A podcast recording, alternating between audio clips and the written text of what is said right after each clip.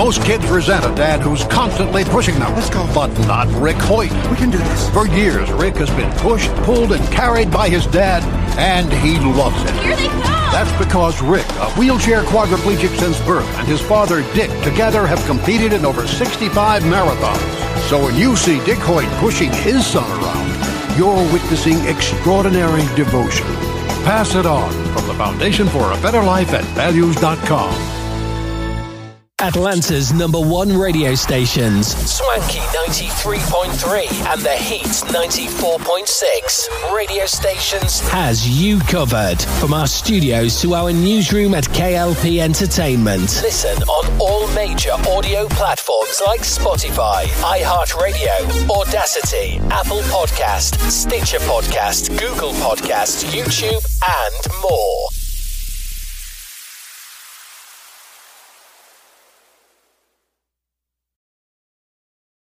A few words for a successful life. Always ask why. Why? Tell the truth all the time. Why? Write thank you notes. Eat right, sleep right. And exercise. If you don't like your job, change it. Why? Be creative every day. Take a fun trip. You don't always have to do things fast. These motivating thoughts from Randy Pausch's last lecture remind each of us to live our dreams. Can I go now? My dog wants to play. Oh yeah, play with your dog. And with your kids. Motivation. Pass it on from the Foundation for a Better Life at values.com.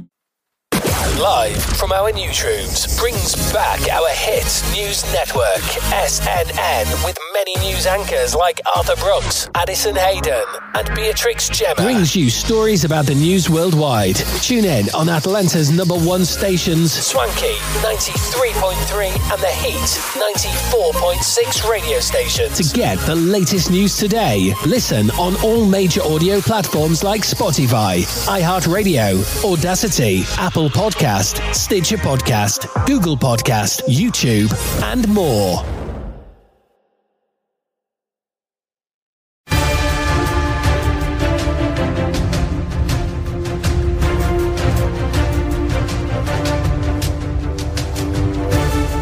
What makes California the most biodiverse state in the nation? The Golden State is home to about 6,500 types of plants, roughly 40% of which are found only within its borders. With Earth Day coming up, here's a relevant superlative to add to California's resume. It's the most biodiverse state in the nation. That means California has the largest variety of plants and animals of any state, including about 6,500 types of plants alone, roughly 40% of which are found only within its borders. The state also has the world's tallest, largest and oldest trees. This impressive plant and wildlife diversity exists because of California's size, its Mediterranean-type climate, and its wide range of habitats, including coastlines, mountains and deserts, which span both the lowest and highest elevations in the contiguous United States, according to Allison Young at the California Academy of Sciences in San Francisco. The state's north-south orientation plays a part, too, she said, because California stretches across many climate-defining latitudes. I don't think we'd be nearly as diverse if we were east to west long rather than north to south long, said Young, co-director of the Center for Biodiversity and Community Science at the Academy. Within the state, San Diego is the most biodiverse county, she told me. But this distinction isn't all good news. California is one of 36 global biodiversity hotspots, places that are biologically rich, but also deeply threatened, having lost at least 70% of their original native vegetation.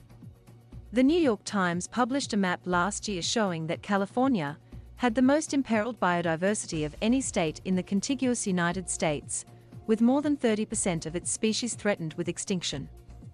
We have this tremendous biodiversity, but we also have these major stresses, including that we built ourselves into the fifth largest economy in the world with 40 million people, Wade Crowfoot, California's Natural Resources Secretary, told my colleagues at the time. In 2019, California created an annual Biodiversity Day to encourage the protection of the state's living things. In a similar effort to raise awareness about the state's biodiversity, Young and her colleagues at the Academy partnered with the Natural History Museum of Los Angeles County in 2016 to start a friendly competition that they called the City Nature Challenge. The week-long contest invited Bay Area and Los Angeles County residents to see which side could photograph and submit the most images of ladybugs, birds, worms, coyotes and other plant, animal and insect species spotted in their neighborhoods. We figure we're rivals in so many other things, like baseball teams and housing costs and burritos, so let's make a competition about nature, Young told me. Los Angeles County won that year with 1,601 distinct species documented, compared with the Bay Area's 1,551. The City Nature Challenge has since expanded so that anyone can participate. It will be held this year from April 28 to May 1st. Young said she hoped that the upcoming BioBlitz event would not only help scientists better understand California's biodiversity, but would also inspire people to pay attention to the plants and animals living in their backyards, and to care about their conservation. In the places that you know and you live, if you do take the time to really notice the things around you, you really do develop those personal ties to smaller things, she said. I think we can form those connections.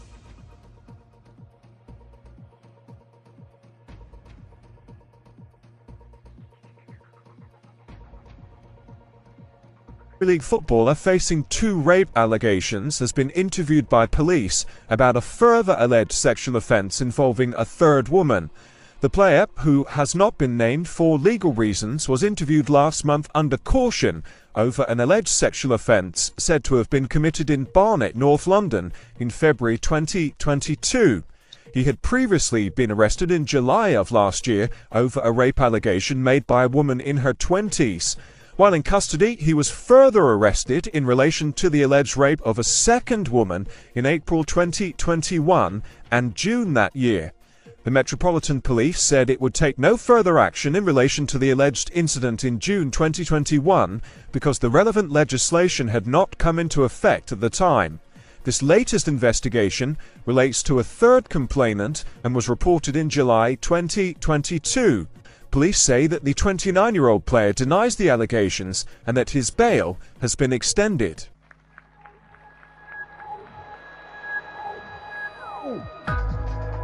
Gautam Adani is a self-made Indian billionaire.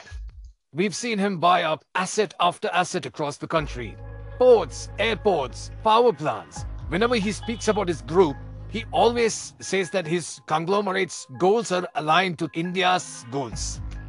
It is the belief in the India growth story that keeps the Adani group going. As recently as just a few months ago, he was the second richest person in the world. To his critics, however, he's a more complicated figure. Political observers think Gautam Adani is very close to Prime Minister Narendra Modi. This was one of the hot topics when Narendra Modi came to power. On the morning of January 24th, about a couple hours after sunrise in Mumbai, journalists across the country were greeted with a large 100-page document from Hindenburg Research, in which it accused this empire of essentially stock manipulation and accounting fraud. There was an instant market reaction. Indian Adani companies were looking at losses of north of $130 billion. The last thing Modi wants is to be involved in any of this muck. There is no doubt that the government of India needs empire builders like Adani, but underlying all of that, there was a sentiment that if Adani fails, what happens to India's own ambitions?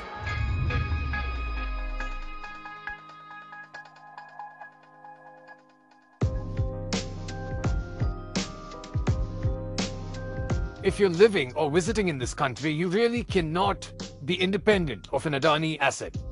Coal mined from Adani coal mines is transported through Adani-run ports and railroads into power plants that Adani owns.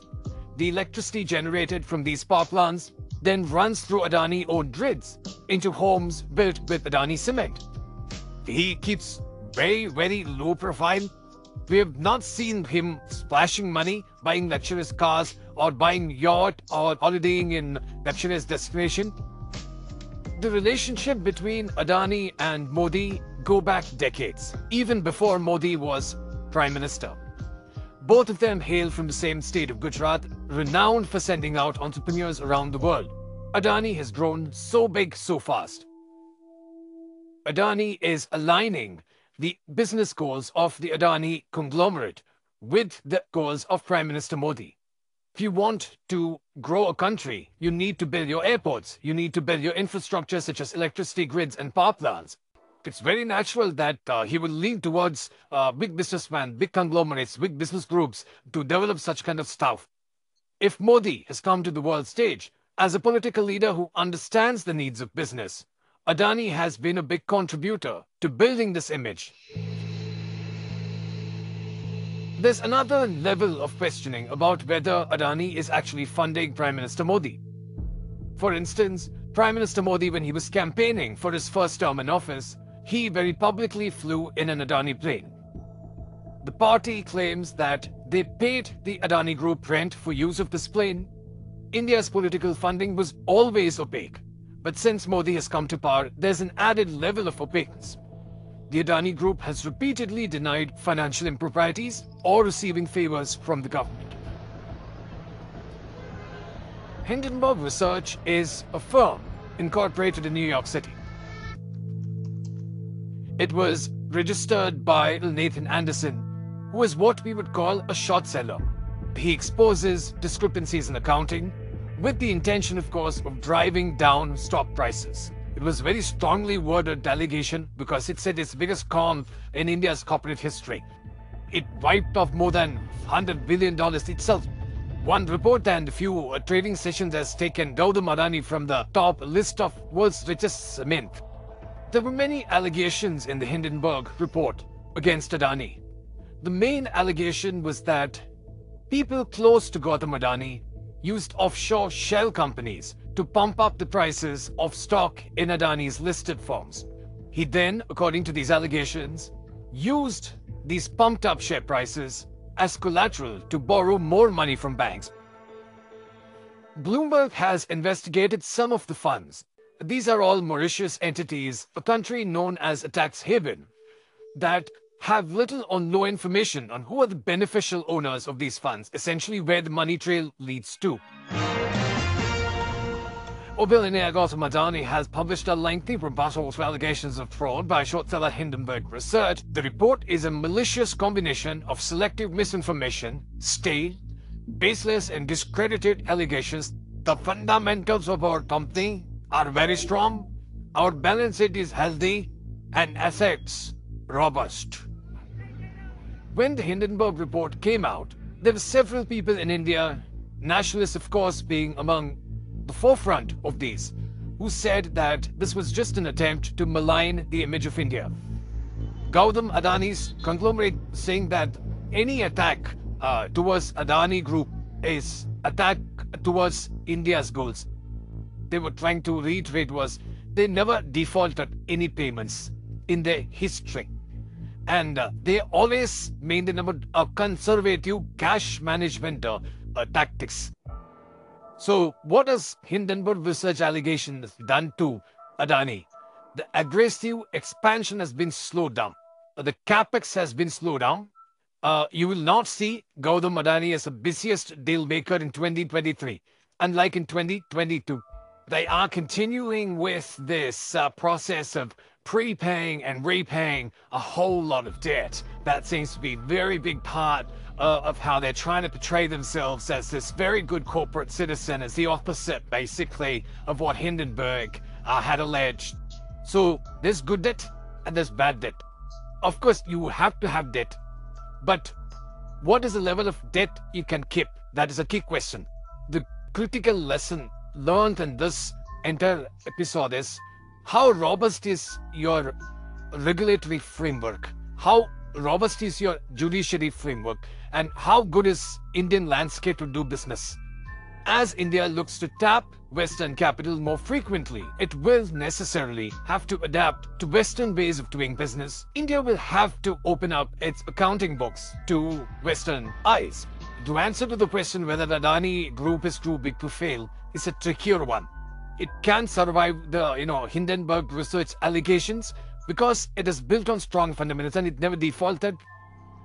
Next year, Modi, of course, has re-elections. This is something that Modi will no stops to get at. His party wants the third term in office. And once it gets that third term in office, Modi then needs to cement his legacy. And for that, he needs billionaires like Gautam Adani.